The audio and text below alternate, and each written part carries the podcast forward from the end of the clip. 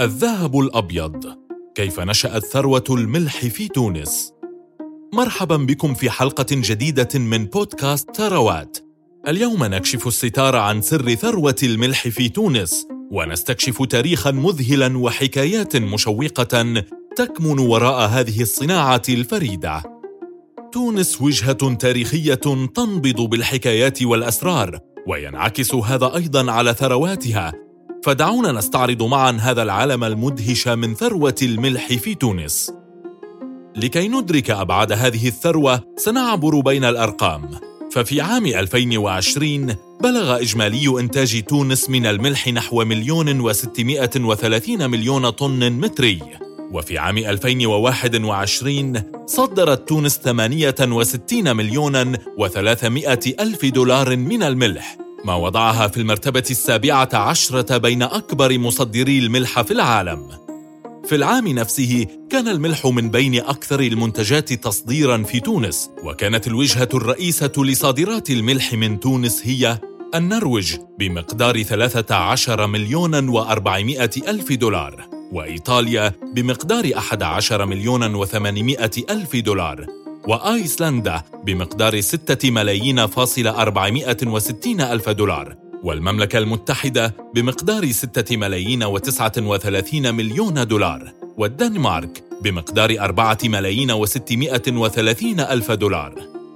ولكي نفهم أصل هذه الثروة علينا الرجوع إلى الوراء قليلاً حيث كان الملح في الصحراء الكبرى أحد السلع التجارية الرئيسة في غرب إفريقيا القديمة وذلك نتيجة الرواسب التي تشكلت بشكل طبيعي في الصحراء.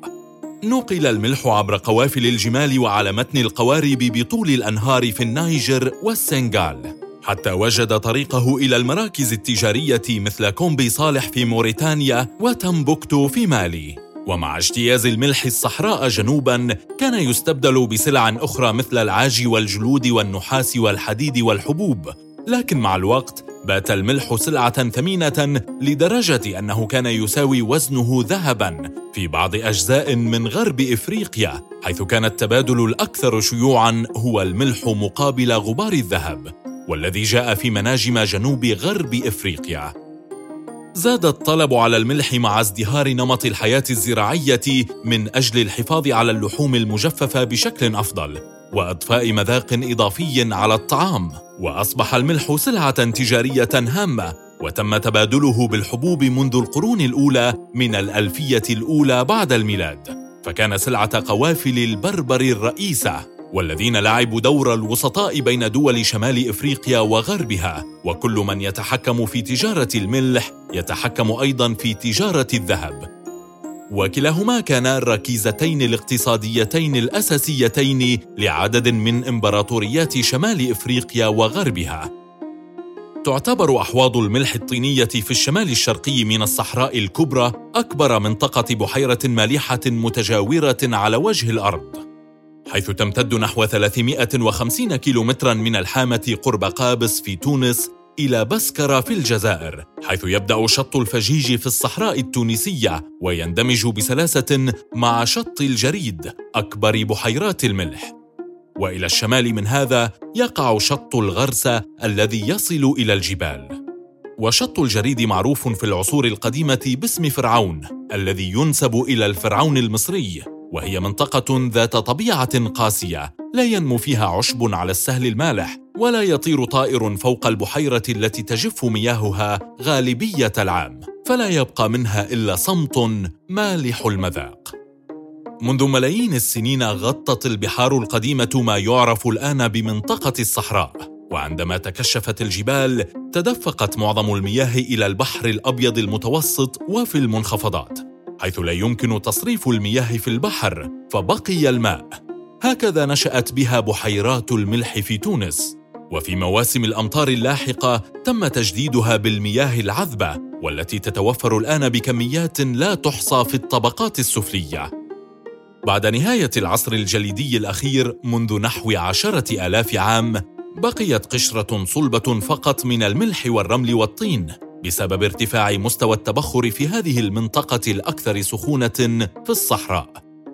اليوم يتم استخراج ملح الطعام في شط الجريد عن طريق شركات كبرى، لكن السكان الذين يعيشون حول بحيرات الملح دائما ما يحصلون على متطلبات الملح الخاصة بهم من هناك. عدد من التقارير البيئية تحذر من أن عملية استخراج الملح تغير النظم الطبيعية للأراضي الرطبة الساحلية لآلاف السنين، وتستضيف تونس عدة مواقع لإنتاج الملح وهما نوعان جيولوجيان من الملاحات. الملاحات الساحلية والداخلية وتعد طبيعة كل نوع من أنواع الملح مصدر تنوع بيئي وبيولوجي مهم حيث توفر النظم الإيكولوجية شديدة الملوحة في الملاحات موطنا مثاليا لعدد من الطيور والحيوانات في الأراضي الرطبة. وتكشف الملاحات التونسية ثراء بيولوجيا كبيرا يوفر فرصة لتنمية اقتصادية مكملة لإنتاج الملح من خلال الأنشطة السياحية البيئية. كذلك تشكل هذه الملاحات الموطن الرئيس لنمو طيور النعام والنوارس. أما أحواض الملح الموجودة في الجزء الجنوبي حيث تكون الملوحة منخفضة وعمقها ضحل. أحيانا تكون مغطاة بنباتات ملحية وغالبا ما تهيمن الطحالب الدقيقة على الغطاء النباتي المغمور في الأحواض. وإلى اليوم يمثل الملح ركيزة أساسية في الاقتصاد التونسي ومصدرا قويا للدخل المحلي. كانت هذه رحلتنا في ثروات اليوم والتي أمضيناها في تونس. وإلى أن نلتقي في ثروة أخرى ووجهة جديدة مع بودكاست ثروات.